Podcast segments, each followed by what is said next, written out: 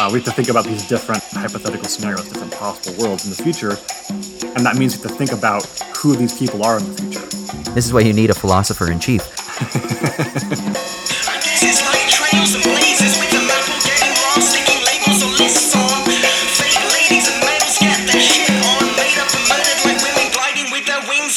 Yo, what is going down? Welcome to Owls at Dawn. We are just two dudes from Southern California who studied philosophy, politics, and religion around the world and decided to start a podcast where we could bullshit with impunity.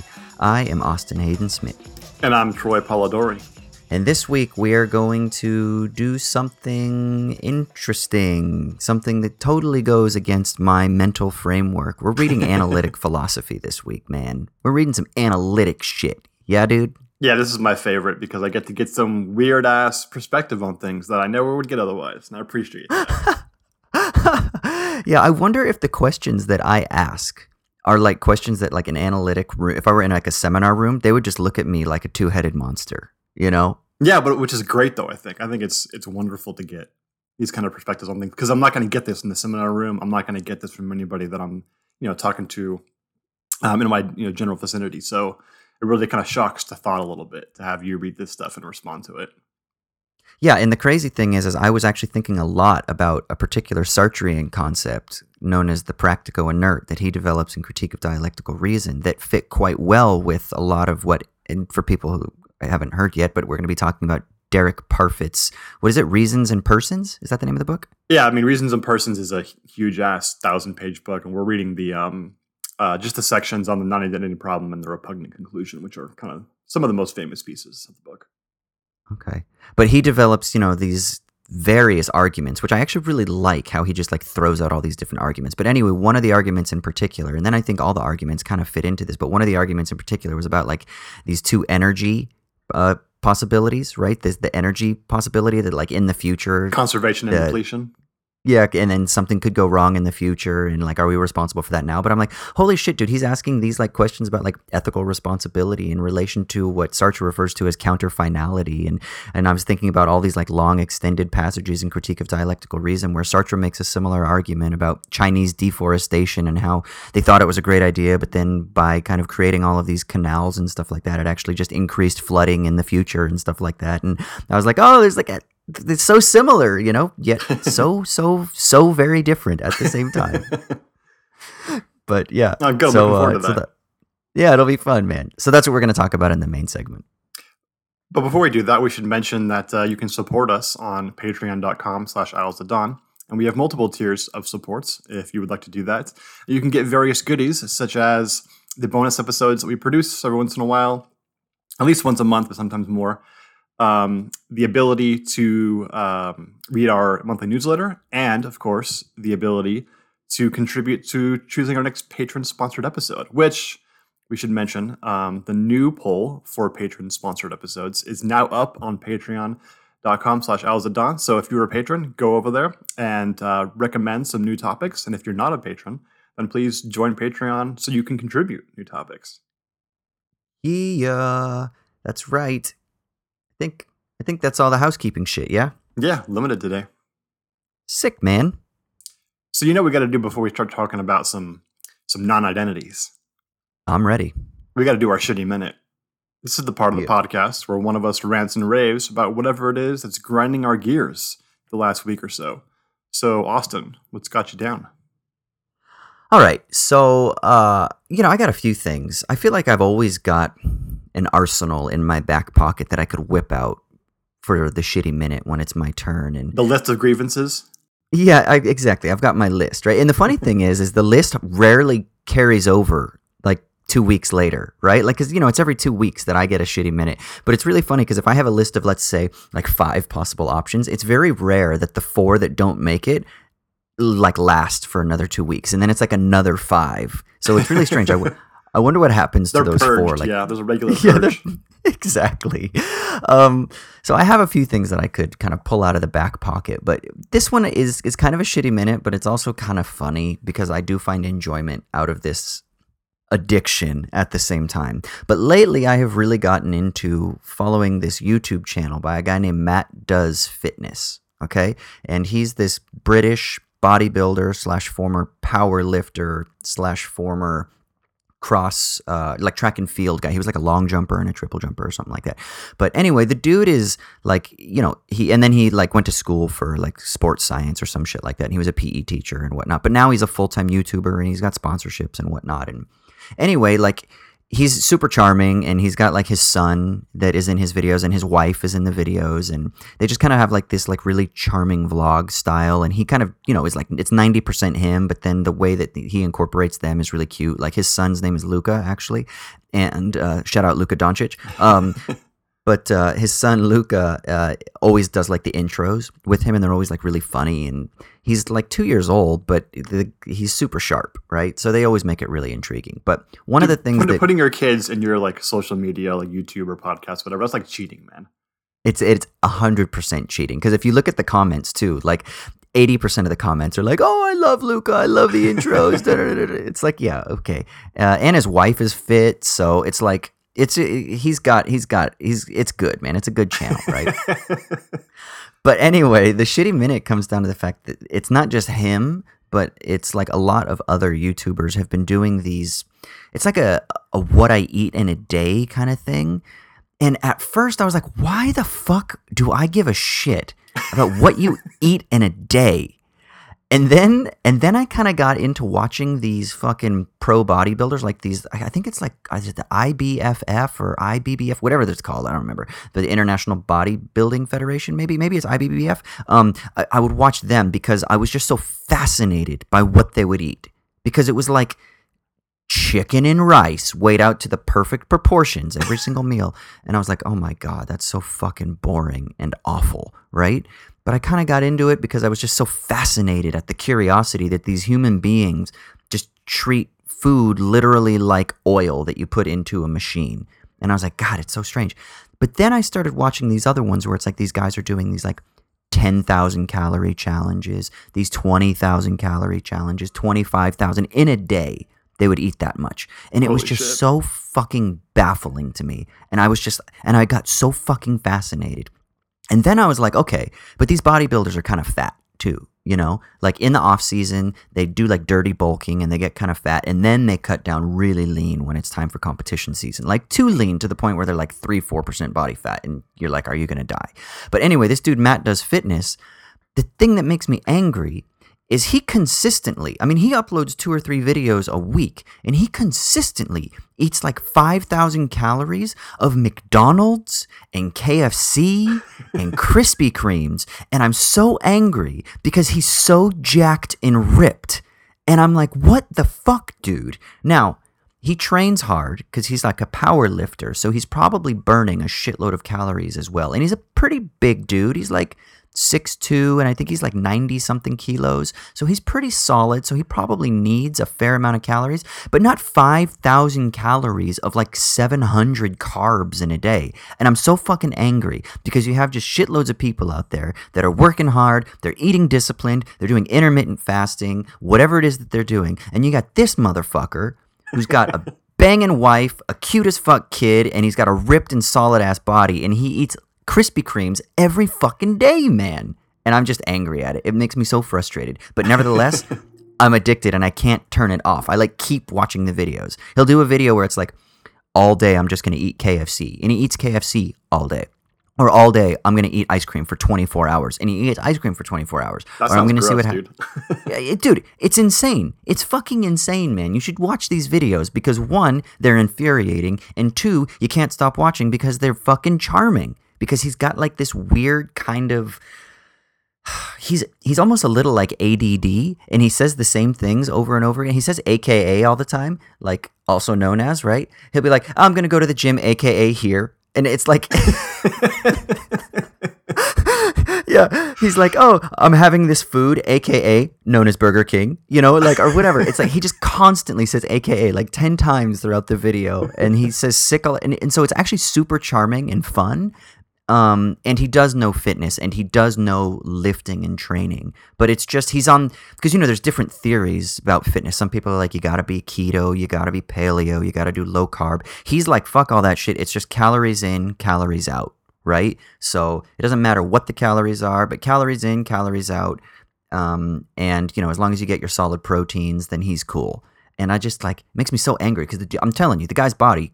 Just look at Matt does fitness on Instagram, and you'll see this dude's body, and you're like, that's the guy that does 24 hour. I'm only going to eat McDonald's, or I'm only going to eat Burger King, or I'm only going to eat KFC, or I'm only going to eat ice cream or Krispy Kremes, or I'm only going to eat food from 7-Eleven, or whatever these challenges are. And you look at that body, and you're like, how does that body maintain like that level of definition with that fucking diet? It's just fucking ridiculous, man. Dude, I think that your your fascination with the eccentricities of random people is Mm. like an addiction that is going to go wrong given YouTube's proclivities. I mean, you might not be wrong, but I'm curious how you think this could take a wrong turn. I mean, could take or has already taken. I mean, yeah, there's, it's a possibility that I have already gone down the wrong path. yeah, I mean, I'm just thinking like because like you see all this weird shit on YouTube, which is just you know full of it's just people talk about the, the tubes being clogged. Like YouTube is where the tubes are clogged. yeah, just all sorts of shit. Like this like huge um manifestation of, of like reaction videos, that, that new genre, which is just people reacting to random things that have existed for like forever. Like here's a tree, my reaction video to this tree. It's like Yeah. what, the- what the why, why would I care about this? And so you see that you're like you have the same rational response, right? Which is why the hell would I care about this? But Yes. then you watch one and all of a sudden you're fascinated by how weird um, reality can be, right? And I, I, I just wouldn't be. I would just, first of all, I would never even try. But then even when I did, I, I would be like, this is stupid, turn it off. But you get so interested in the like weirdness of people. Um, it's like it's empathy gone wrong, dude. Like you have too much empathy. You gotta shut that shit off. You, when you say you here, you mean you as in you, Austin, not like the broader you. I mean, both, but specifically you, Austin. It's an empathy problem. You gotta, it's a spigot, right? And you gotta like be able to turn that thing off when it's harming you. Do you think it is an empathy problem? I think it is. I think your interest in in, in the weirdness of people definitely is an empathy issue. Yeah, Huh. Yeah, that's because you that's you get into it and you just decide, you know what, I gotta find out more about this because I'm I get you automatically get interested. Yeah. Yeah, yeah. What do you do to turn off the spigot? I don't have to. it's got auto shut off when shit like that comes up. Oh man. Yeah. It's so funny to me. You talk about, you know, YouTube being clogged. Like two months ago, I didn't even know this guy existed. And now, I mean, he's got, you know, over a million subscribers or whatever. And now I kind of see him as being like a node in the network, you know, like an important node. If you think of YouTube, the tubes as being like this web, right? And you got big nodes and small nodes. Like now I'm kind of like, oh, he's like a, he's got to be a big node. I mean, he's not like PewDiePie or something, but still, he's got over a million fucking subscribers, and some of his vids have like tens of millions of views. So you're like, fuck, how how did I go so long without even knowing about this node as like an integral component to this network, or is it even integral? Like, does it even matter? Is there such a thing as an integral node in the interwebs, or are they all just kind of superfluous? it's crazy to think about that there's some random YouTuber out there who I've never heard of and who will never ever cross my path in terms of you know um, me witnessing it, and yet it might have more of a cultural impact on people than like some big time like HBO TV show or something or some movie. Uh, than like people who watch That- Parasite, for instance, right? Which I Yeah, think is or like, the, or, or like the Irishman. Yeah, the Scorsese film. yeah, yeah.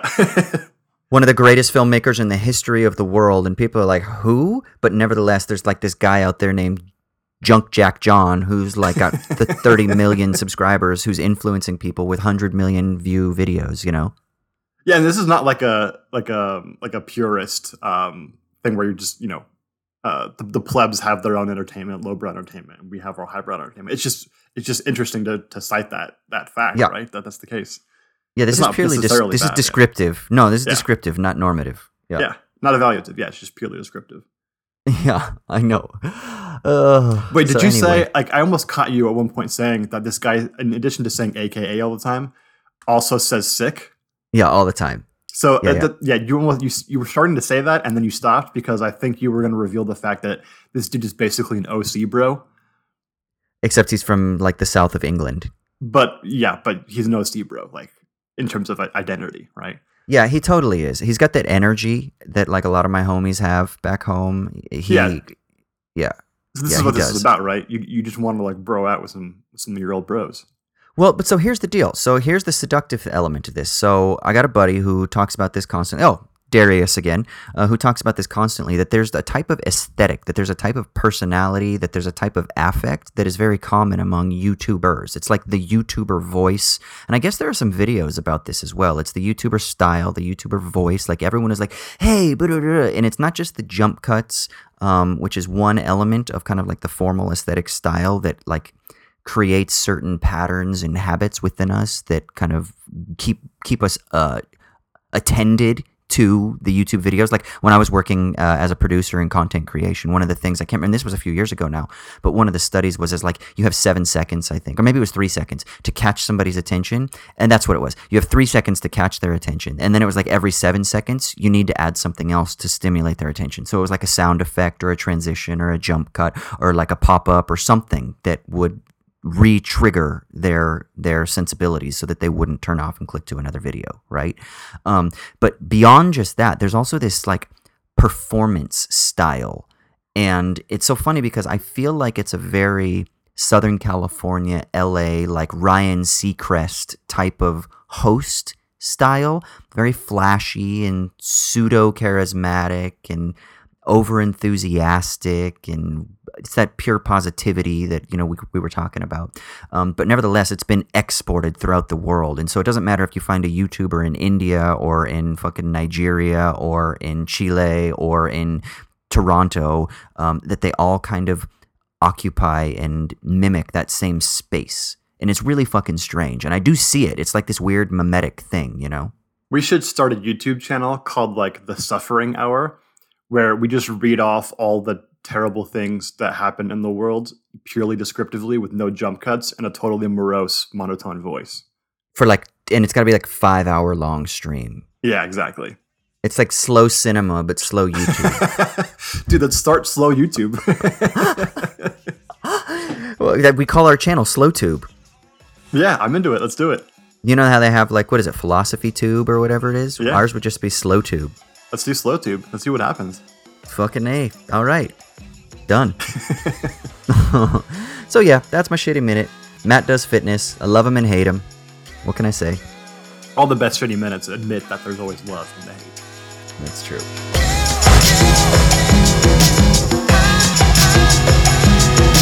All right, so should we jump into this uh, Parfit mess? Yeah, I'm going to let you lead this if you don't mind. One, because I know you're doing some writing on this, but two, you probably understand it uh, a little bit better than I do, and you've dealt with it a little bit longer than I do. And three, you're just a very good teacher. So have at it. I don't know about teaching at a microphone though. That's a whole different world, you know. That's true. Um, but yeah, let's do it. So uh, Derek Parfit was an English philosopher. Uh, he wrote this um, pretty influential book called Reasons and Persons in the mid 1980s, and he's another example. I think we talked previously about. Uh, I think the last episode actually about the kind of publish or perish model that um, dominates academia today, and that it's you know the world is academic world is so much better when you can take a long ass time um, to work on and develop uh, something. And I think I mentioned John Rawls as an example of someone who published their first book in their like 50s or something, uh, A Theory of Justice, and how it was so much better that he didn't have to, you know, develop 30 articles before um, Right. doing that. Right. He was able to come up with this really comprehensive book, which changes an entire field of philosophy. Parfit's kind of similar. Um, he only published two books in his entire life Reasons and Persons, and then On What Matters, which came out in like 2011 or something. Um, and they're both like thousand page books, so they're huge, right? but um, he was able to work on these for you know most of his life, and they're you know incredibly influential uh, and important in those fields um, because he was able to work on them for so long and develop them through seminars and everything else. So, Mm. uh, another example of, of that phenomenon, which I think is is good and important. But I don't think we need to do too much of background here. Parfit actually, surprisingly, I, I kind of want to ha- like hear your opinion on the stylistic nature of his writing because I find it exceptionally clear but weird. Mm. Did you have that same response?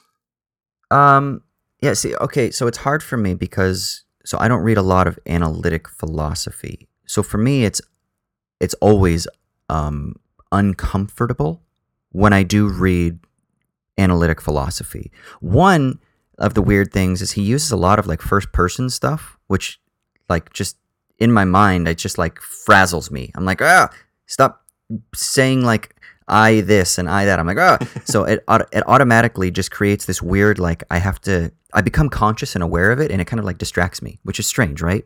Um, two, it's kind of dry sometimes. Oh yeah, but then, totally. But then he also uses these like anecdotal or these like uh like um what's the word I'm looking for? Like thought experiments, you know, about like a 14 year old pregnant girl or like, you know, um, this energy solution about like burying nuclear waste or whatever. And, and those intrigue me. And that's where I kind of get excited, you know, with the anecdotes. I'm like, all right, cool. Like, and then it just goes back to like dry again. And I'm like, oh, and it's the God. most like dispassionate way of doing thought experiments, right? yeah, like is this is you read a ton of analytic philosophy at the moment. Is this kind of standard fare? No, it's not.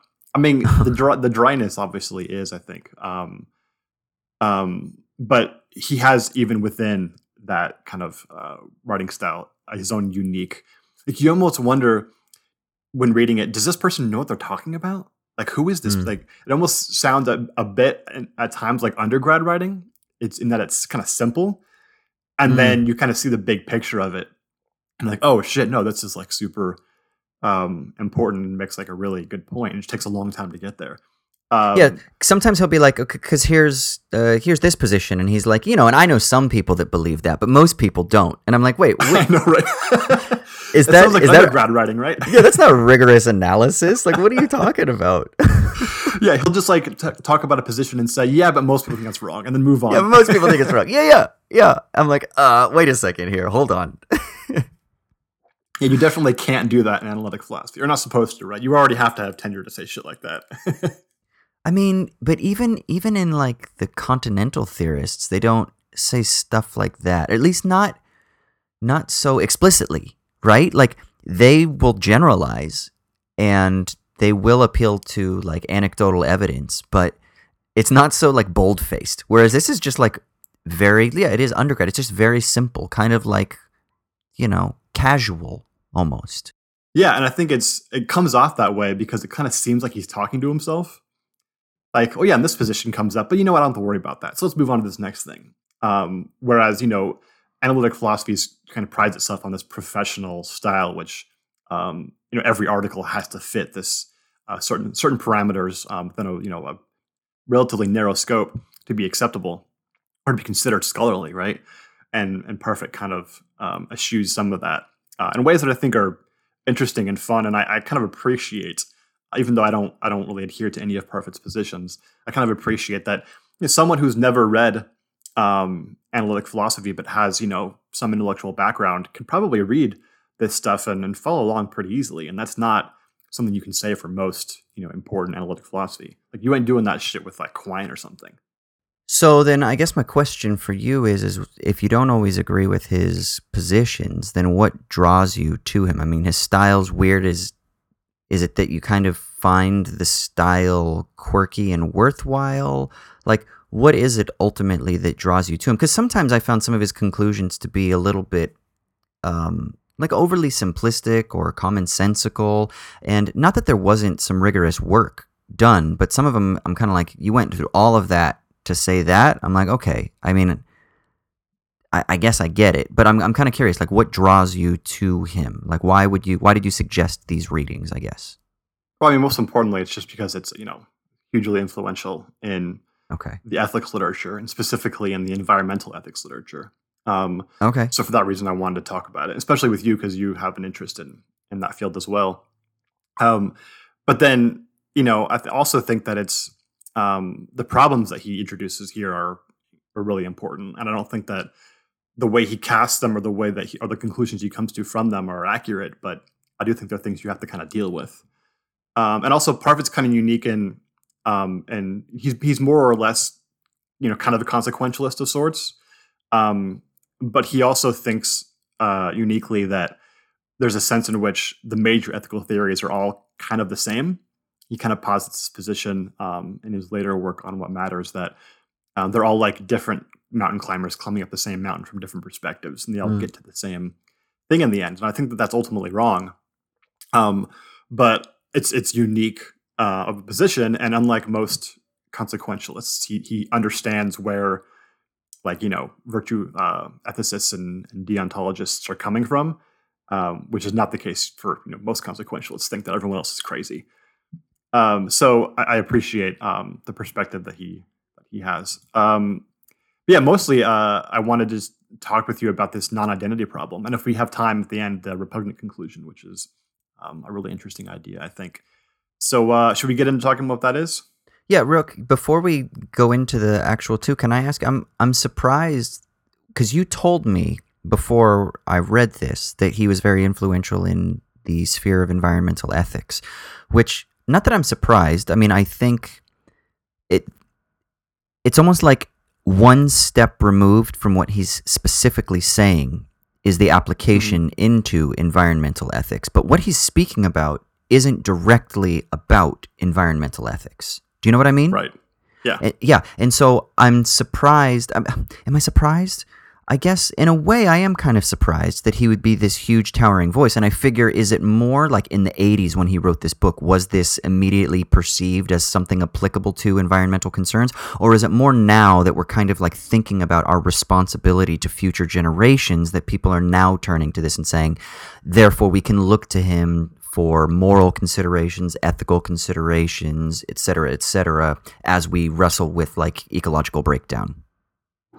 Yeah, I mean, I, I don't know if the immediate reaction was the was the case, but I do know that especially now, um, Okay. given that we're, we're we're much more attuned to the fact that the actions that we have now have uh, very demonstrable um, and and negative effects on future generations.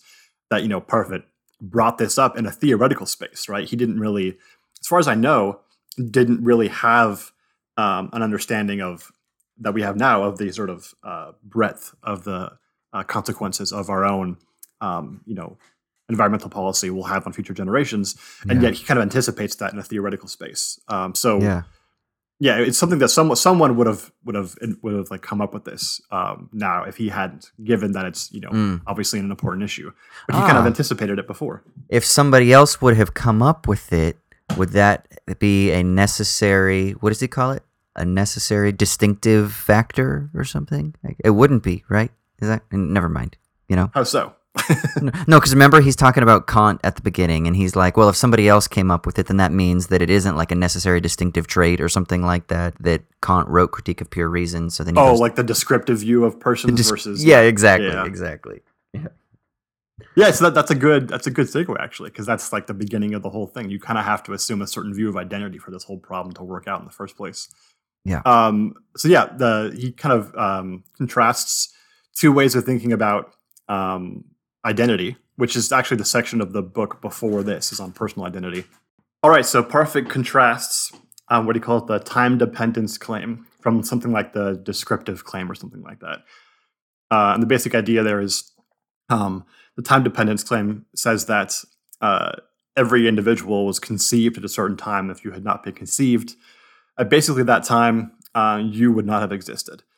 And that's contrasted with the descriptive view or something like that, which says that a person is basically the certain like important things that they did or something, right? So if if Kant didn't write the Critique of Pure Reason and someone else did write the Critique of Pure Reason, that person would have been Kant, um, and not the person who we call Kant himself, right?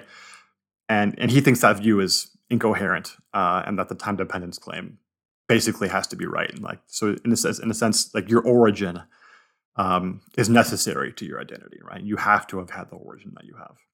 Um, so that was interesting to me. The, the there was the time dependence, the descriptive, and then like the origin one because he's talking about like what is it that makes that gives someone a necessary identity, right?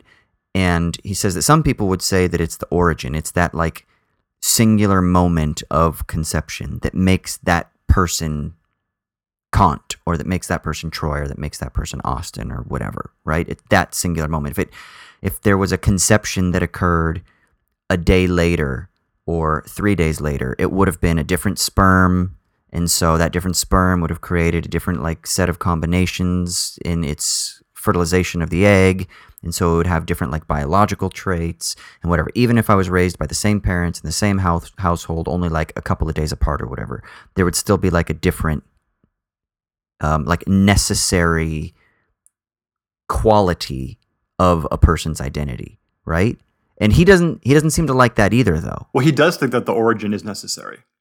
Um, so he he he gets this idea. okay it is but but that's but that's not what gives somebody their singular identity right I mean, he- may not be the, the exhaustive of their identity, right? Um, but he gets this idea from Kripke. Kripke's kind of the Okay. one who introduces this idea against the descriptive view um, that origin is necessary. So, um, I mean, I don't know the biological. Isn't the biological factor like the gametes that you come from, or something like that? Um, like the sperm and the egg have to be um, the same, right? If they if those are changed, then then a Mm. different person has been conceived, right? So yeah and there's like thousands of possibilities or millions of possibilities with every like ejaculation or whatever with every potential fertilizing moment right so there's there's tons of possibilities of persons i guess or or let's say of origins of of conceptive uh, acts or events that could take place Yeah, and so you know we can we can pretty easily and logically think about a person as being different in almost every case, right? You could have different physical features, and, and certain bi- biological features can be different.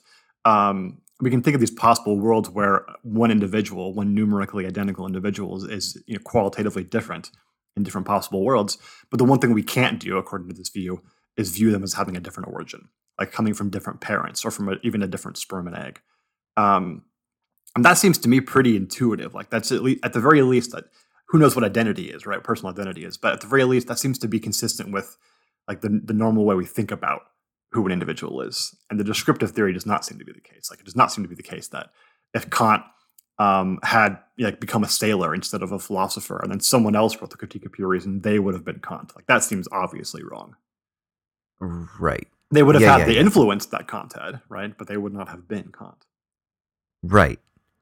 Yeah, but then I mean, wouldn't we even take it further and say like if a if if uh if a different sperm fertilized that same egg like an hour later, a day later, or even just in that instant, then that person that that is, if we're gonna say in like some sort of like hypothetical scenario, then that person actually doesn't even exist. Like that that person doesn't have a beginning because the origins the origin event is completely transformed. So even if it comes from the same parents, then that entire event it creates a completely qualitatively different embryo and then person, et cetera, et cetera. Right? So you're saying Like- if it's the same same sperm and egg but different time, Yeah, even even at that case, yeah, exactly. Well, I, even if it's a different sperm, but even if it's the same sperm and egg at a different time, then yes, I would still say that that person is not the same person. qualitatively. That I, qualitatively, I think it seems to make sense to me that there's like a necessary. It's contingently necessary, like it could have been otherwise. But if it could have been otherwise, then I think that it would have created a different necessary set of like effects. You know, like it would be a completely different person. Qualitatively or numerically different person.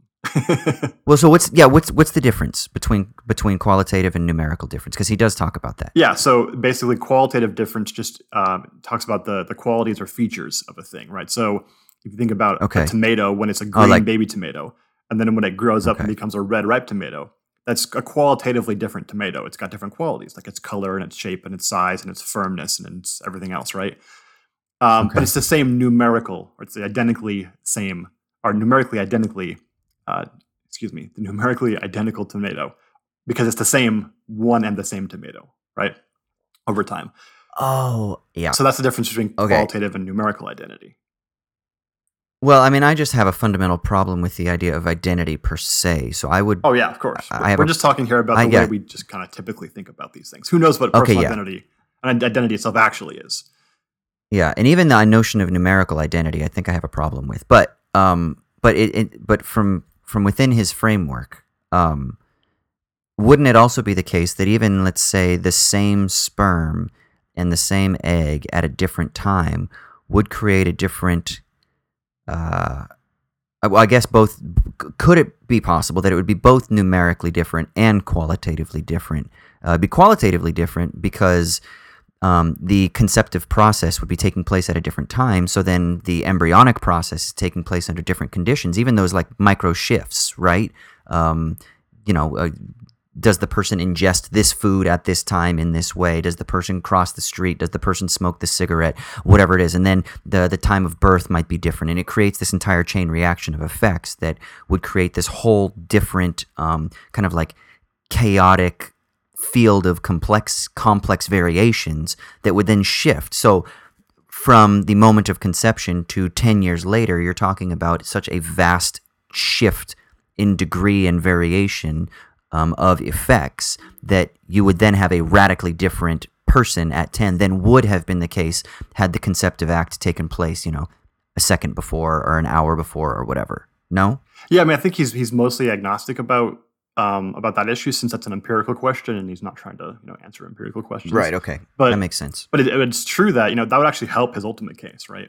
If it if um, the qualitative right. differences were even greater than we're kind of assuming that they are, he's just saying at the very least, if you're gonna have the same person um, in different scenarios, they're gonna at the very least have something like the same origin, whatever that origin okay. empirically ends up being, right? Okay. Yeah. Yeah. And it seems, I mean, is the point in in making the theoretical case this way so that you can have that like necessary foundation, whereas like the descriptive case doesn't really give you much of anything to kind of hold on to, but the the origin perspective from within the time dependence theory that he espouses at least creates a set of like necessary principles right? Yeah, there's a necessary condition on what makes someone the same person over different possible worlds, and that's kind of the idea, right? Because we're thinking ultimately about okay. what happens if we if we act poorly in terms of um, like environmental policy, for instance, on future generations, and what happens if we act in like a, a good way um, and prudently towards the future. Uh, we have to think about these different hypothetical scenarios, different possible worlds in the future, and that means we have to think about who these people are in the future, right? and so we have to have yeah. some sort of idea of um, what the identity of these future people actually is before we can start talking about our ethical and moral relationship with them right right which which is where the kind of paradox comes in because you're making a kind of speculative gamble on the assumption that um, you know that identity endures in a way because if you then simultaneously say that the actions that we that we take in the present actually affect like the identity of those future persons, then you're actually kind of saying that we we kind of create, we change the identity of these future persons. And so there's almost a sense in which there's like a, a gap between who the persons are, let's say now, the identities now, let's say the conglomerate of identities now, and what the potential conglomerate of identities will be, let's say, 100 years from now. There's almost like this this speculative gap or leap that you have to make that kind of um, uh, makes a type of gamble or a type of uh, what's the word I'm looking for? Do you know what I mean? Yeah, I mean um, the way he couches it is the difference between he calls them same person choices and different number choices, and he has a weird way of coming up with these terms that sometimes are really confusing. But the basic idea is almost always when we're thinking ethically about um, whether we should do something, especially like a political or governmental level where it's going to affect lots of people, we assume that in different hypothetical scenarios, if we do policy A or we don't do policy A or we do policy B instead, we have the same people being affected, the same persons being hmm. affected in all three of those scenarios, right? But it's right. actually not true when you come to choices about affecting the future because you might have a choice like enacting a certain policy, which changes the very identities of the people who will exist. That's right. So you might, in one scenario, like you enact policy A, and then persons A, B, C, and D will exist.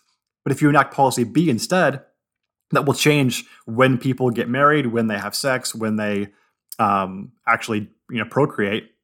And so persons A, B, C, and D will never exist at all, and p- persons E, F, you know, etc., will exist instead. That's right.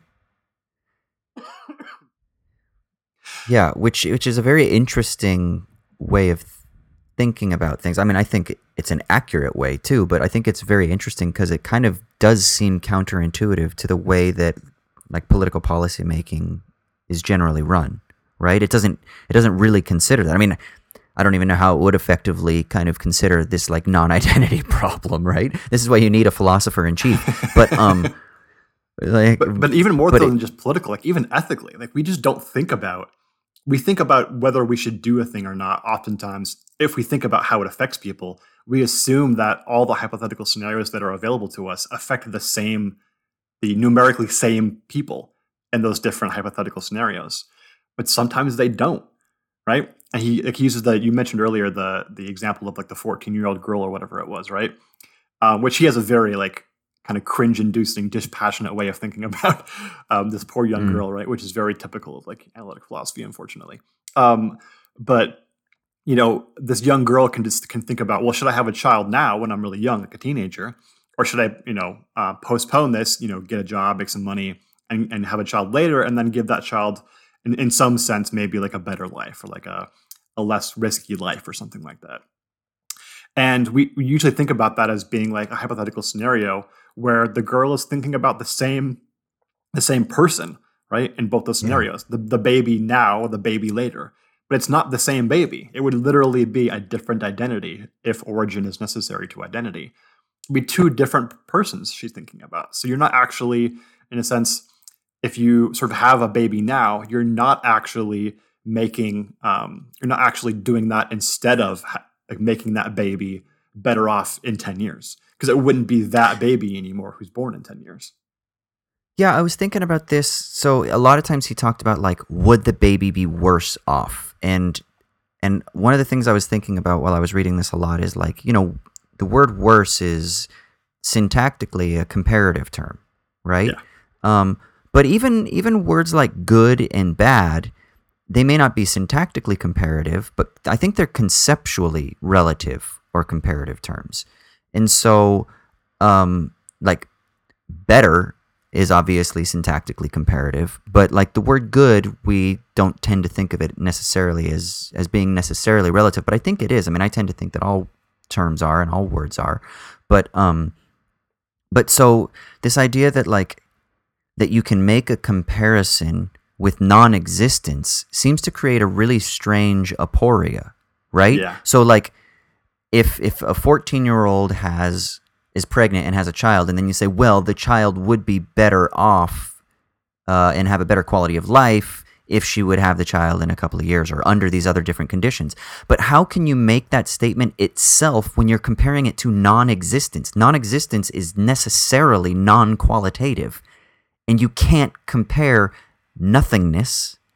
Not in like a Hegelian sense or a productive sense or anything like that, but in just kind of like the simple sense of not existing. You can't you can't ascribe qualitative um, notions or concepts or designations to it, right? So it creates this weird aporia. Well, Parfit thinks you can um, compare uh, the qualitative uh, content of, a zero to yeah. some positive or even some negative. And you know, I, I also had the same intuition at the beginning, which is you just can't compare someone's positive or negative existence in terms of like the quality of their life to not existing at all. That just seems something. It's like it's like dividing by zero. Like the answer should be right. undefined, right? But here's yeah. here's a counter argument against that, which I actually find kind of plausible, even though I don't come at this from the same like um, consequentialist or utilitarian impulses that that this argument tends to follow from. Here's a counter argument that is I think is kind of intuitive.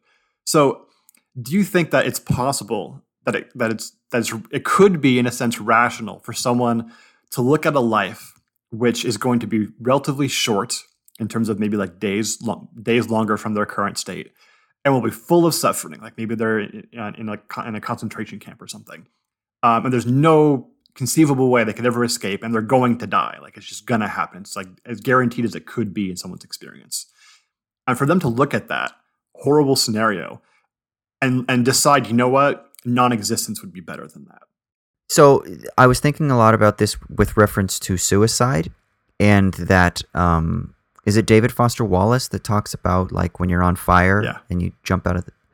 So I was thinking about it in relation to that too. Like, because a lot of times you hear this that the person is seeking the alleviation of suffering. It would be better off if I were dead. You hear that kind of language, right? That comes out of like people dealing with suicidal ideation or whatever.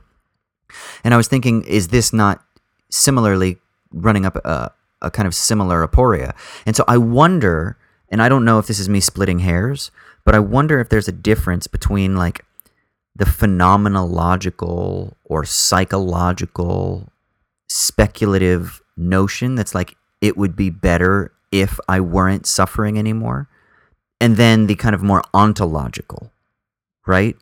Whereas I think the ontological is incoherent, but the psychological, because it's from within a type of sapient, reflective, positional condition of suffering and all you're seeking is the alleviation of suffering, but really you don't want non existence because non existence isn't better.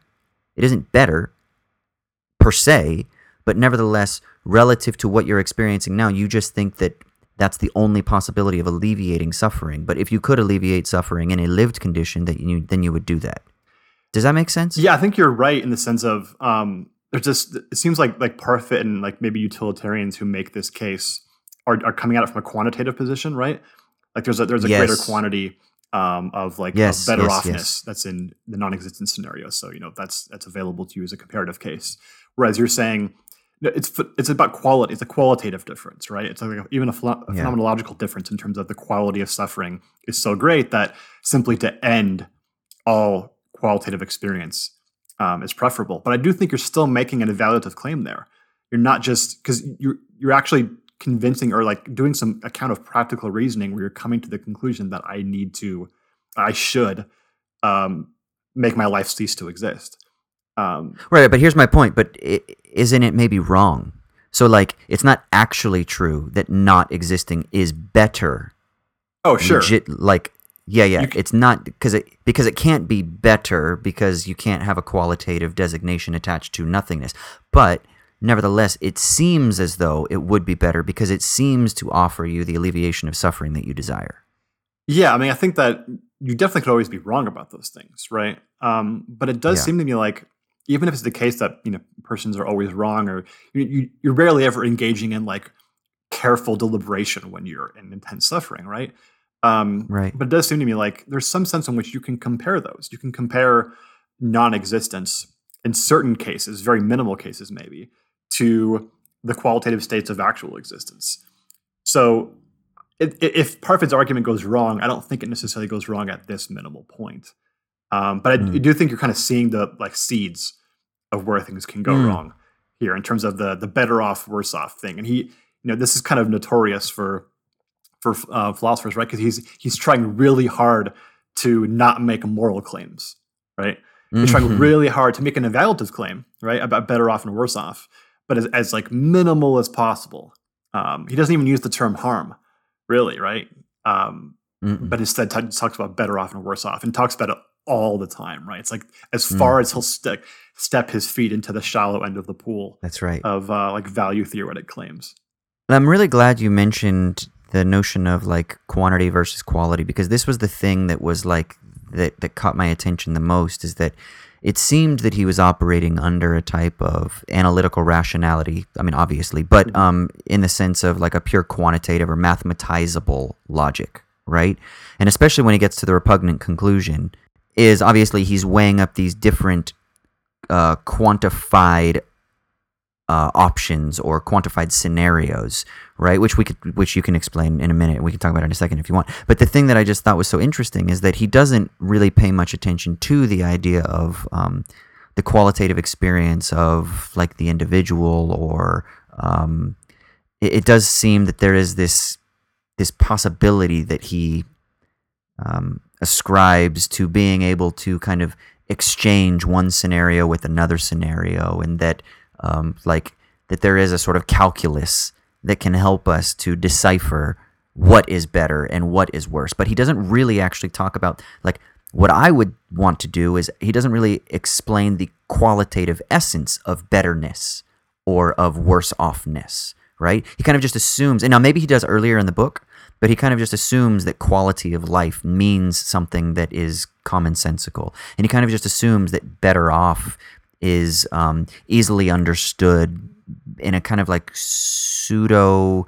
I mean, it's kind of almost a natalist kind of perspective, right? This, and so I, I kind of just thought there was something kind of lacking in that as well. Yeah, he, he admits that um, he even he even says in this chapter a couple times, um, whatever it is that that quality of life is, right? So yeah. he's being purposefully agnostic about it, but then proceeds to say whatever that thing is, X quality X or whatever that makes life worth living. Let's quantify it, right? So it's remain agnostic yeah. about what it is, but its content, but we'll quantify whatever it is, which assumes, of course, that it you know can be quantified. Um, right. So you kind of have you kind of have to if you want to continue with the argument just work with him and see uh, what he thinks about quantifying this, whatever this qualitative experience is that makes life worth living, remaining totally agnostic about its about what it actually is. Yeah, and isn't that kind of interesting? The phrase that uh, that life is worth living, because he kind of just assumes that any life has that um, that value, right? That any life is a life worth living. Well, it doesn't have to, right? He admits that you know if if if we make future lives not worth living, so whatever it is that makes life worth living, we take that away, then that's automatically going to be, you know, ethically problematic.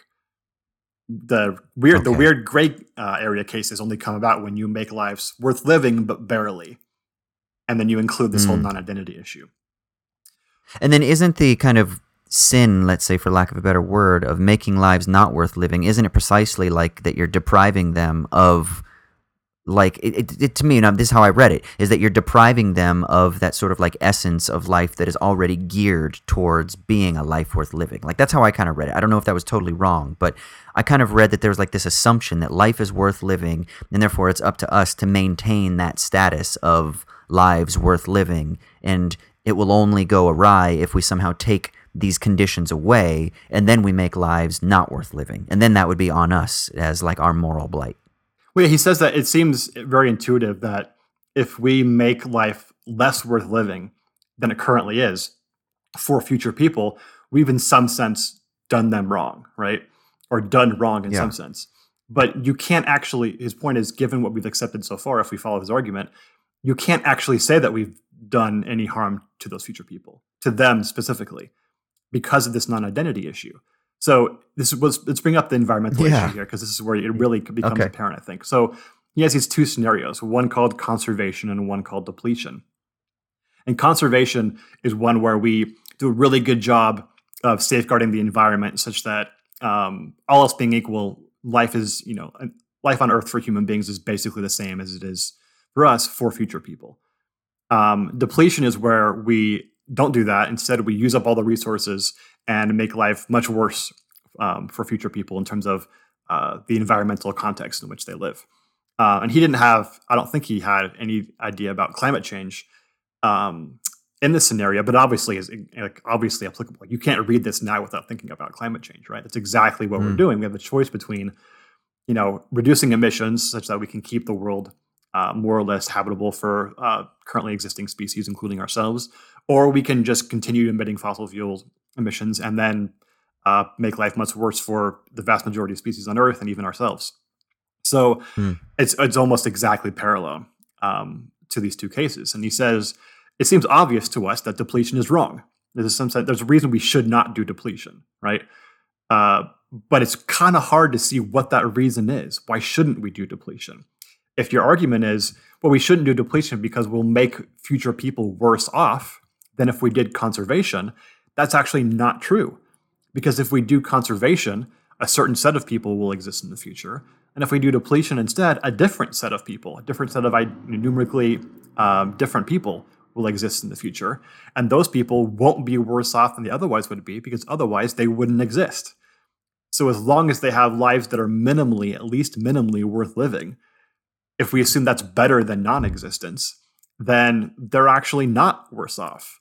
So whatever reason we have for not doing depletion, it can't be because we're going to make people in the future worse off, since that's not actually true. So he kind of hmm. removes mm. the reasoning, the practical reasoning, which you think would make us um, believe that depletion is bad, and says if you're going to say depletion is bad, it has to be for a different reason than that. That's where like Mm. the holy shit, I can't believe that's the case. Like, you know, shock moment comes in, right? This is where Socrates convinces you that you don't know what you think you know, right? The aporia he's talking about. gaslighting us, is what you're saying. I think he's right though. So if you accept the argument to this point, then there's some sense in which the non-identity problem creates an issue for any sort of practical reasoning which you engage in, which tells you you shouldn't do um, depletion, you shouldn't, you know, destroy the environment because it's going to harm specific individual future people.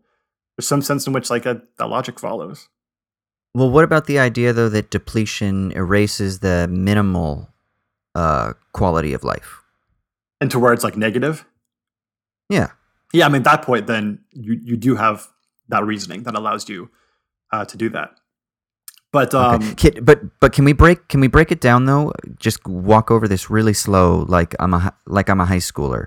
So the argument is is that because the actions that we undertake now actually affect who people are in the future. Um, yeah, which people is he it- exist? yeah, which people exist. Like there's literally a it's a constitutive act, right? Yeah, think about it Um, like um, remember Back to the Future when Yeah. Marty McFly goes back in time and almost makes his parents not meet at the high school dance or whatever it is, yeah. and then the picture of him starts disappearing. Yeah, yeah. Like that's that's a non-identity case where if you Okay. make certain decisions that make people not end up having sex at a certain time, then different people will exist in the future. It's that on a large scale. So then how do we go from from that which I am okay with to then is he then saying so therefore we aren't morally responsible for these persons because these persons don't quote unquote exist or like what what's that next step? Yeah, so I mean, he's assuming that with these two scenarios we have, conservation on the one hand and depletion on the other, that depletion is wrong. He's saying, I will not give up that depletion is wrong. It just obviously is wrong. My question is, why is it wrong? Like, what's the reason that it's wrong? And he says, well, the, if you asked anybody why depletion is wrong, they would say something probably like, well, it harms future people, right? And maybe even people now, but especially it'll harm future people because we're using up all the resources, right? And they won't have. Well, you hear this all the time, right? This is one of the main arguments, even in like popular political ecological debates, right? Is like uh, this is one of the main arguments, even of like the student strike, is that you know you guys need to. This is our future, kind of thing, you know. And I I don't know if I want to raise children in this kind of world, or like I, I want to create and secure a future so that I can have children, so that they'll experience the same benefits that I do. It seems to presume. Um, this this identity, this linear identity. Yeah, this idea we talked about earlier, which is that in ethical cases, we almost always assume that in different scenarios, the same people will exist, right, which right. is not the case. Um, yeah, so it's like a fossil fuel exec going to Greta Thunberg and being like, "Yeah, well, if we hadn't burned all those fossil fuels, you probably wouldn't exist." So, ha, you should thank us. Um, which obviously would be uh, incredibly bad faith. Repugnant. yeah, it would be repugnant, right? So it's part of what I was getting at is that something's going wrong here in our reasoning that we need to figure out.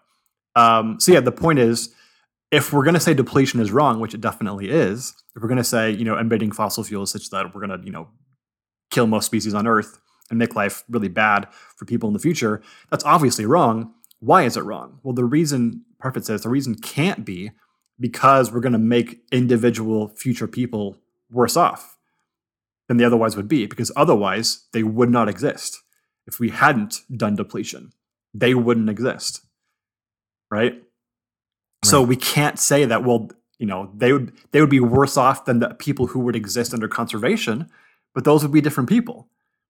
And usually we don't say Right. like, you know, um, well, you know, uh, well, Austin, why shouldn't I like hit you with a bat?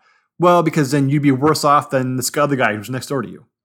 Well, that doesn't make any sense. Like that's not the reason why I shouldn't hit you with the bat. I shouldn't hit you with the bat because I would, shouldn't like cause you suffering, right? So you, you don't do that comparative case with different people when you're talking about whether you're harming somebody or not. So Parfit just says, well, that can't be the reason why uh, we think depletion is wrong, or we think that you know um, emitting fossil fuels, continuing to emitting fossil fuels to the point of like you know two plus degree centigrade increase is wrong. There has to be some other reason why it's wrong.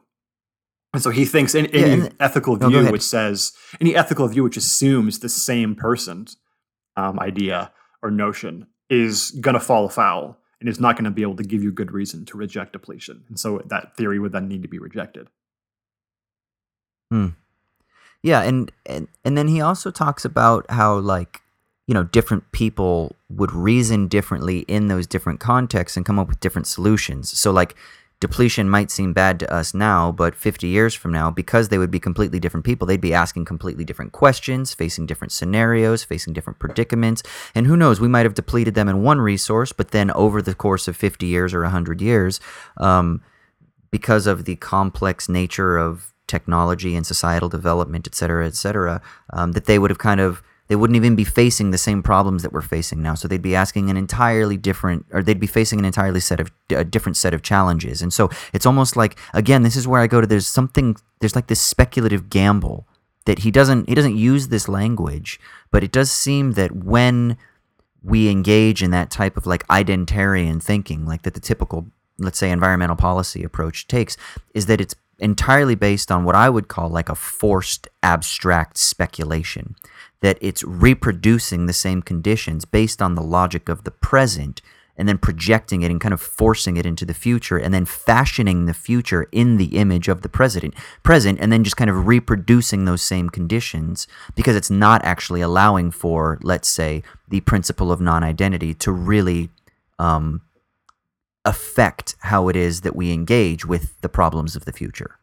You know what i mean? Yeah, and you know, and in addition to your point about you know people in the future are addressing different problems, there's you know an issue here that um, Parfit brings up is you know he thinks any sort of like deontological um, account of what's right and what's wrong regarding future people, or any account that talks about future people's rights, isn't going to resolve this problem.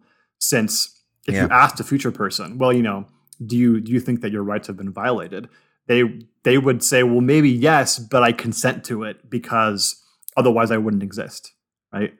If if you hadn't done depletion, if you hadn't, you know, emitted all the fossil fuels, I wouldn't exist. And I'm glad I exist because I have at least a life minimally worth living. So, you know, it kind of sucks that you guys did that, but I guess I'm okay with it. And I'm glad you did ultimately because I exist. Otherwise I wouldn't. Mm. And that seems like the point where I think that, okay, you're clearly seeing some of the issue here, right? Because it's kind of reducing the entire idea of wronging someone to whether they consent to it or not. Um, Mm. Which, of course, completely ignores the conditions under which consent is given, which here seem incredibly important, right? Um, a person can consent to, uh, you know, slave labor if the only options before them are slave labor or death, and that does not mean that you're treating someone rightly to uh, offer them those options in the first place, especially when you have the choice over what options they'll have. hmm Yeah, yeah. So Parfit's ultimate conclusion here um, is he thinks that clearly we can't talk about individual persons being worse off as being the reason why we shouldn't make the you know environment worse or shouldn't just you know make the world worse overall. So instead, he wants to have some sort. He it like the uh, total impersonal principle or something. And here's where you see the consequentialist uh, stuff coming out. He says instead of um, thinking about individual persons, we have to just think about total aggregate um, like badness or, or worseness as the reason why we shouldn't do depletion, right? Um, and so he, he Yeah. kind of talks about here about impersonalizing our reasons for acting ethically. We need to not think about our ethical reasons as being towards individual persons, but being impersonal generally, kind of like um, you know, totally abstract and quantifiable in that sense. And he thinks that that ultimately is kind of the answer um, to the non identity problem, which is to stop thinking about individual persons, but instead about uh, the aggregation uh, in total of better offness or worse offness. And that does get you around the non identity problem. The problem is that then leads to the repugnant conclusion. Uh, which do you want to talk about that? Or do you want to save that for like maybe a later time? Um, gosh, yeah. Can, should we, can we do like a part two on this? And do you want to? Yeah, let's do a part two on this because I I have a real problem with this entire approach, right? Um, and I'll just give like a little teaser of my problem, and then let's let's put an ellipsis here, and let's do part two next week. My problem is is like how do you actually measure right? He just assumes this logic of quantification. But I was thinking about this with with regard to myself, right? Like I have highs and lows in life, but I think the way that I experience highs and lows are very different from the way that Troy experiences highs and lows. Or I was thinking about this in relation to an ex girlfriend that I dated a long time ago in LA. You would think that way. And but like I I had a really difficult time understanding her lows because I don't have lows that go that low. You know? yeah. Like, and this isn't to say that I don't have moments when I'm sad or quote unquote depressed, but I feel like it's almost a disservice to use the word depressed because I'm not depressed when I've been around people who are actually fucking depressed. Right? Like, yeah, I lose a little bit of motivation and sometimes I don't want to get out of bed and I'm fucking tired or whatever. Yeah, those are all the quote, un- those are like the symptoms that are like, oh, if you experience these, then you're depressed. No, man, that's very different because I've been around someone who's clinically depressed who is in therapy and who is dealing with issues. And that's a different low than what I'm used to experiencing as my lows. Like, even my mm. lowest of lows don't even match her middle of the road lows, right?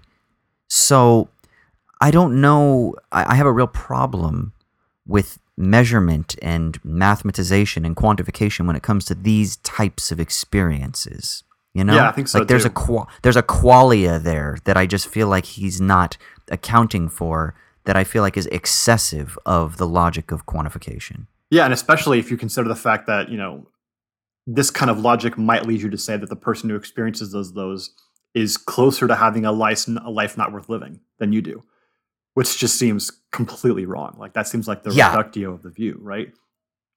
Yeah, and that was the other thing I was like when he's talking about these different places. I'm like, so does that mean that there are maybe even countries that we would say are like the country Z as opposed to the country A? And that's kind of foreshadowing for next week. But I'm like, that there are countries that uh, in in the aggregate that are just like conglomerates of lives not worth living, but nevertheless they kind of like add up together to equal the same quantity of like a smaller population in like the United States or something like that. or like that. Sweden, that has right?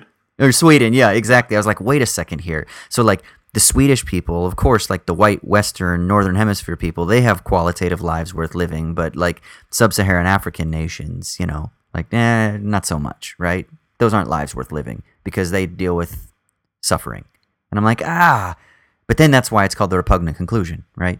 Yes, it- it- at the very least, Parfit, I think, is is willing, um, and he should be celebrated for the fact that he's willing to say, you know what, this kind of logic actually does lead to this repugnant conclusion, and so something's gone wrong.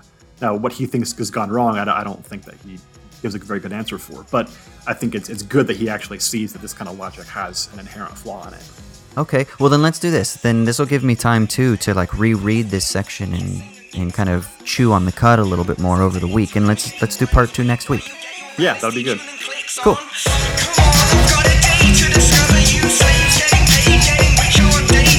All right, sick. So let's jump into our final segment before Thanksgiving. By the way, I just realized that. That's why we're actually people don't know this, but we're recording this earlier than we normally record it because T Roy is going to be go doing some family stuff this week. But this is our last episode before Thanksgiving. So happy Thanksgiving, Troy. By the way.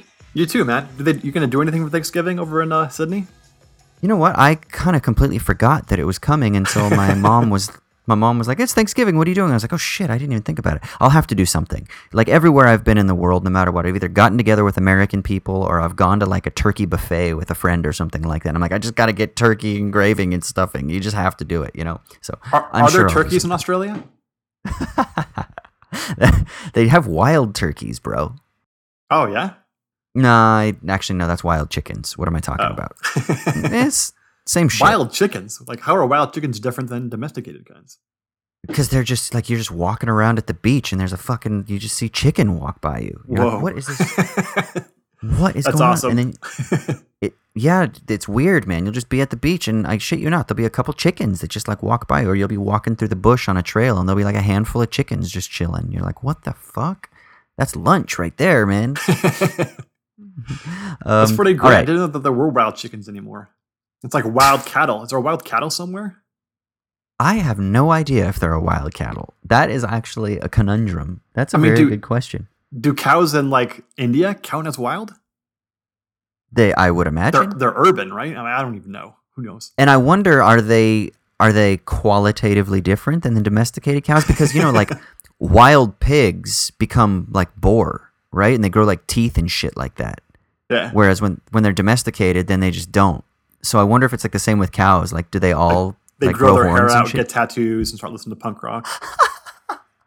get their noses pierced and shit. yeah, dude.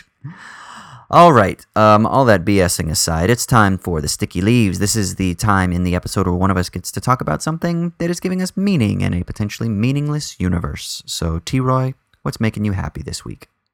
So this week I saw uh, in concert someone who I'm pretty sure I've talked about on the podcast before, and that's Jeffrey Lewis. Do you remember him at all?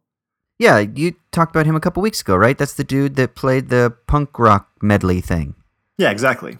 Um, he is, uh, for, for me at least, I, I first found out about him by seeing the YouTube video of him playing the uh, history of punk rock on the Lower East Side, um, which is a wonderful uh, little video where he does like a seven minute, incredibly uh, like rich and contentful and fast history of punk rock in New York City up until the time it was stolen by England.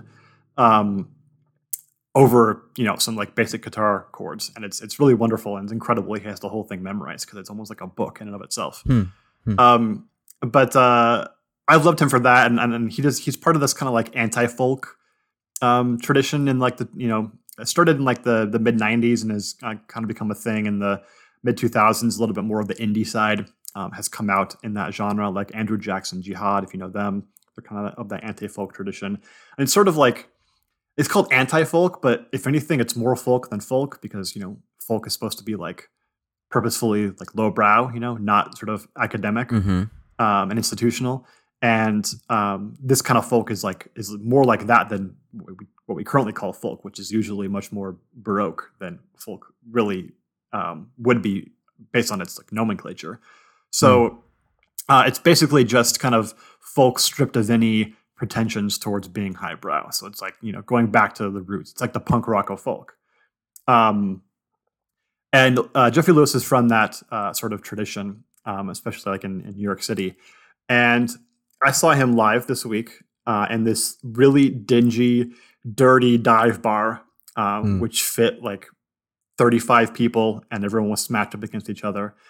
Um, and it was wonderful. I had it was one of the best concerts I've at least most fun concerts. I don't know if you can quantify it as being like objectively the best, but I had Hmm. one of those like fun times I've ever had at a concert, at least that I can remember. Wow. Um, just in terms of pure enjoyment. He uh, didn't play the history of punk song, but that's okay. Didn't need to do that. Um, he played a lot of his his new album, which is called Bad Wiring, and it's, his new album's a little bit more of the indie indie folk um, side of things, um, and it's really fun. It's like kind of pop punk with some folk edges and some punk edges, um, like old school punk edges. I mean, and uh, if you want an earworm, just look up the song LPs, um, which has a there's a video on on YouTube, a music video for it, and it's basically about addiction to vinyl records. Um, and it's it's really funny. It's got his sense of humor and his quick wit um, in it, and uh, and I really love it. Um, and then he also has this really fun way of doing things where you know most of his songs sound kind of the same. He has his style that he does, and he makes no bones about the fact that he kind of just is consistent with it and doesn't change up his his sound very much. So to make the concerts a little bit more dynamic, he does these little vignettes of like he calls them documentaries in the middle of his set. But they're not really documentaries. What he does is he he's a comic book uh, illustrator. Um, he does lots of you know really uh, cool uh, comics and drawings, and so he makes all these comics about like one thing is the history of communism. So he just tells all these tales of uh, the history of communism. There's like ten, I think, um, in comic books. So he draws them all and colors them all, and then he he used to actually hold the comic up um, and then and then sing into the microphone and like flip the pages to the audience. Uh, if you look up videos on YouTube, that's what he's doing. But in this concert, he actually had them on a projector. So he projected the comics up onto a screen um, and flipped the projector with his laptop, and then sang um, these kind of like kind of um, poetic rhymes about the history of communism. And so then this this concert that I saw, he did um, the history of the Cuban Revolution against Batista, um, and it was so fun and cool and clever. and the fact that he, he interspersed uh, these things in between um, the regular, you know, indie folk songs um, made it such more dynamic and fun. And then he'd have these little spoken word sections where he'd basically like recite a poem, which is really funny. There's one poem about a Jewish guy and a pigeon who find that they actually have some similarities in life. Um, Jewish New York guy, hmm. which is great. And then he had another one, which was he called it a horror movie, um, where he you can see this on YouTube. It's, it's, it's really cool on YouTube as well. Uh, a song called "Creeping Brain," where he just basically does like a song version of this comic that he wrote about a brain that comes out of the ocean and destroys most of humanity, but then decides that it was wrong to do that and becomes like a sage, like a god to human beings, and then eventually dies. And people celebrate its uh, its life. It's like a horror movie turned into like a into like Gandhi or something. and he, the whole thing is following this comic that he that he uh, developed and that he wrote and drew, and he flips through the whole comic as he's singing the song. And so it's just he has this wonderful sense about him. Um, it's both enjoyable and you feel like you actually have some community because there's there's this dynamism to the whole thing and this like sense of of communal care about it, which is something that I think folk and punk both, when they're at their best, have that sense, right? They're not alienating. They're mm. they're like uniting, like they're community yeah. forming um, totally. kinds of music. And he combines that so well in a way that you just don't really get, I think, anymore from those genres. Folk a lot of times is alienating because it's usually kind of depressive and purely expressive of like the individual's feelings. Mm-hmm. um, in a way that you know you can have some empathy towards that, but it doesn't it doesn't necessarily unite you with um, with like the singer songwriter, right? And he really eschews eschews that stuff and develops this kind of uniting, harmonious sense. I definitely came out almost. I feel like everyone kind of felt this just general happiness after this show. Mm. And then the best part was, I think, they played uh, as an encore uh, one of my all-time favorite songs, which is "Prayer to God" by the band Shellac who I've probably talked about before. They're one of my favorite bands. Steve Albini, who is one of the most famous record producers who produced like you know Nirvana and um, all sorts of stuff in the '90s, was the um, frontman and vocalist and, and guitarist of Shellac. And they have this song called "Prayer to God," which is about uh, this guy who kills his ex and his ex's um, new boyfriend or husband or whatever, and prays to God that they'll die. And the whole thing is about the prayer to God about how to kill them. Um, it's it's really clever and funny, and they played this song as an encore to the end, which is completely tonally the opposite of the rest of the music that he played. Uh, but it added a nice little element to it. Um, so yeah, I, I love Jeffrey Lewis. He's not someone that I would I would hold up as being like objectively the greatest singer songwriter in the genre or of our time. There's something special and unique about him, and very real about him that I that I appreciate. And so there's plenty of stuff on YouTube to see about him from the history of punk stuff to live shows to these comic demonstrations to even some of like documentary footage of him. Like there's one of him walking around his apartment talking about all of his records and his drawings, and he's a really, really oh yeah, interesting and cool one. person. Yeah, so I would recommend anyone yeah. out there who is unaware of of Jeffrey Lewis to go check him out because uh, what you'll find there, I think, is very worthwhile and very uplifting as well. Did he have a full band with him, or was it just him and like his guitar and his laptop? No, he had a uh, bassist and a drummer. Oh, cool. His new stuff is um, is full band, so it's got that more like okay. indie folk, pop punk um, kind of edge to it. Ah, that sounds kind of fun, man. And what was the name of the song that you said? LPs. Yeah, so I think you especially should check out the song LPs. If you if okay. that's an earworm for you, then I think you'll you'll dig his stuff. Okay. Yeah, I mean, I only know of the medley, the the the history of punk rock one, and then I did I watched that video of him when he's like talking about like the his records and like the art on his walls and shit like that. I, for some whatever reason, I've I've seen both of those a couple of times, but that's it. I don't think I was.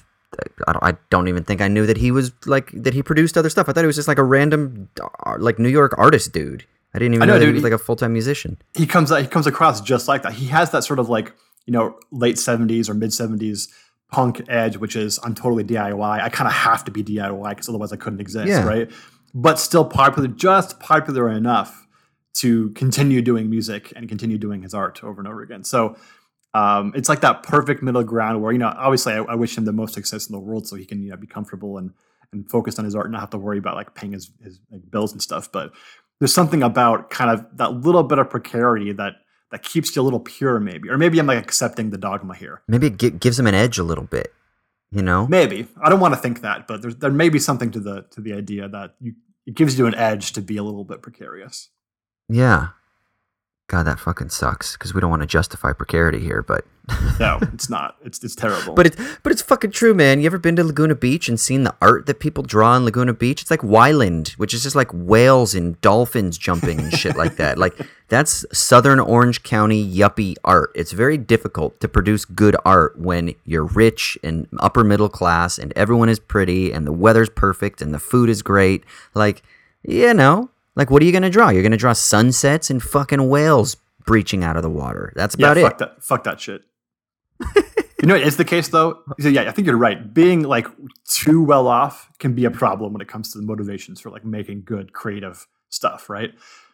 Um, but you don't have to be poor to have the kind of precarity and difficulty and even suffering that sometimes produces great art. Like life itself gives you enough of that. You know? or you have to be really rich to the point where like like see i feel like yuppie rich doesn't really because there's also a superficiality where you're still trying to keep up with the joneses sort of thing Mhm. but then there's also like where you're just like super rich and then like you Jeff just don't have to work rich? like what Like Jeff Bezos rich? um like jeff bezos jeff bezos's son that kind of rich right where like you're just living off daddy's money but you don't have to like be involved with the daily workings of whatever your company is. But like you go to private school and shit like that and you can be like an amazing game designer because you have no responsibilities. So you just can play video games all day and like design video games and shit like that. Like you know like the history is filled with people who are rich who have been great writers because they just didn't have to work. They could just read all the classics and then write poetry you know Yeah, I do wonder that there's some sense in which, yeah, that gives you the time to to spend really working on, you know, your your craft um, and perfecting it. But then the there's something about like if you're if you're so rich to the point where you're so comfortable that there's there's very little that's sort of um there's like no conflict in your life. Like how are you really going to create art which is like necessarily needs the dynamism of conflict um to be great there's something i mean everyone's going to have that because even like the richest and most comfortable people are going to suffer at some point right? And that's going to mm-hmm. motivate them. But there's something in which I, that it just kind of alienates you from But like, isn't- everyday human experience.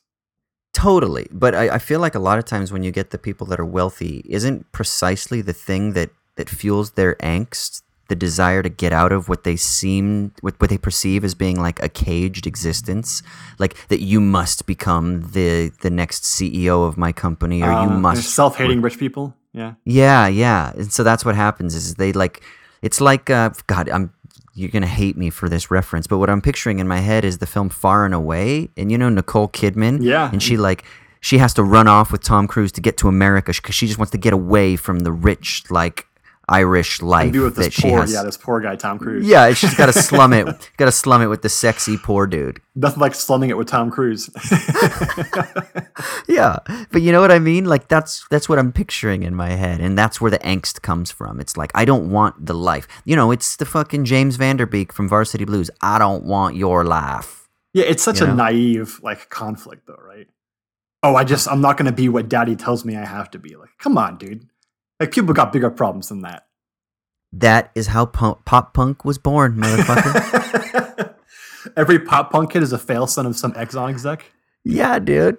Gotta get out of this town. I don't want what you want from me. I gotta get out of the bubble. Like come on. There was a video on this. I can't remember who it was. One of those one of those like guys that does commentary on like pop punk or pop punk music or something like that and was talking about how like why is it that all these pop punk bands always sing about like getting out of town and it was so funny because i laughed out loud when i watched it because my band our first ep when i was 16 years old 17 years old it was called life in the bubble and we used to constantly just think that living in Orange County, we were stuck in this fucking bubble, and we actually had a street name when you're driving on uh, on the five freeway. Once you get to Culver, which is in Irvine, which is still South Orange County. But in our dumbass minds, we thought that once we get north of Culver, then we're moving out of the bubble because we're on our way to LA, which is still like 30 minutes away from 40 minutes away from Culver. But that was like our idea, right? Is like we're on the way to getting out of the bubble. So like, what This is is where Like, real people exist, where they maybe right. even like take the bus. yeah, dude, exactly, exactly, man. yeah, I don't. know. I think that's a pretty good uh like analysis of of the history of pop punk right there. That might be it. You might have solved it. I fucking lived it, man. I don't need to solve it. I fucking lived it. I don't think most people in that uh in that space have the kind of like self analytical ability to to recognize that fact though. Yeah, see, that's why I need with the next album that I make, I need it to be like self-aware criticism of the pop punk tropes and pop punk ethos, right? Yeah. For Yeah. sure. All right, I'm writing. Well, cool, man. No, yeah, I'm definitely going to check that. out. As a matter of fact, uh, I'm going to be hopping into bed here, and I'm going to listen to some Jeffrey Lewis while I lay in bed. yeah, dude. Get those LPs. Sounds good, man. All right, sweet. So then I guess what we have uh, decided from this episode is that we are going to be doing part two next week, and we're going to be talking about this repugnant conclusion and quantification of life and how do you measure and all this other shit that comes out of the non identity principle. So stay tuned for that because, uh, yeah, I'll be armed and ready to go because I'm going to reread the chapter now. So be ready, Troy. Yeah, and a retroactive happy Thanksgiving to everyone out there. This will probably come out after Thanksgiving, so we're wishing it to you now, so it still counts. Yeah, yeah. I mean, it'll be Thanksgiving weekend that it comes out, so people will still be in their food comas or whatever. Did someone ever tell you back in the church days that prayer was retroactively effective? Since God lives outside of time? Say, uh, eh? I maybe. I don't. I, I can't remember. I heard Oh, this once. I think I think someone was saying like someone that they that they that they were close to was having surgery, um, and it had already occurred, uh, you know, temporally speaking, Yeah. but they hadn't heard anything yet, and so they they still prayed for that person, and they said their the logic was prayer can still be effective retroactively because God is outside of time, so God knows and accepts this prayer, um, like coterminously, cotemporally, or whatever, with the surgery actually happening. So you can actually, you know, pray for things and wish people things retroactively, and they still count. Get the fuck out of here, man. And I assume if you hold to a B theory of time, then you don't even have to have God there. You can just say like, "I'm wishing you a happy Thanksgiving" after Thanksgiving, and it still counts. This is like some selling of indulgences shit, except without the exchange of money. Come on, man. Yeah, it's pretty weird. I was probably turned off by that idea. Yeah, get out of here. All right. Well, good fun. Um, but yes, happy Thanksgiving to all of you. And uh, like we said at the top, patreon.com slash owls at dawn if you want to support us. If you're already a patron, go to the Patreon page and make sure you comment on what episode topic you want us to address in the new Democracy Motherfuckers um, suggestion post that we put up there. And if you're not a patron and you want to get in on that, uh, it's a $2 a month tier and you can get access to becoming a member of the Democracy Motherfuckers Parliament. And I think that's pretty much it, unless there's anything else you want to say, Troy. Just one more thing I can think of, dude. What's that? Das Vidania, Amerikanski. Yeah, yeah.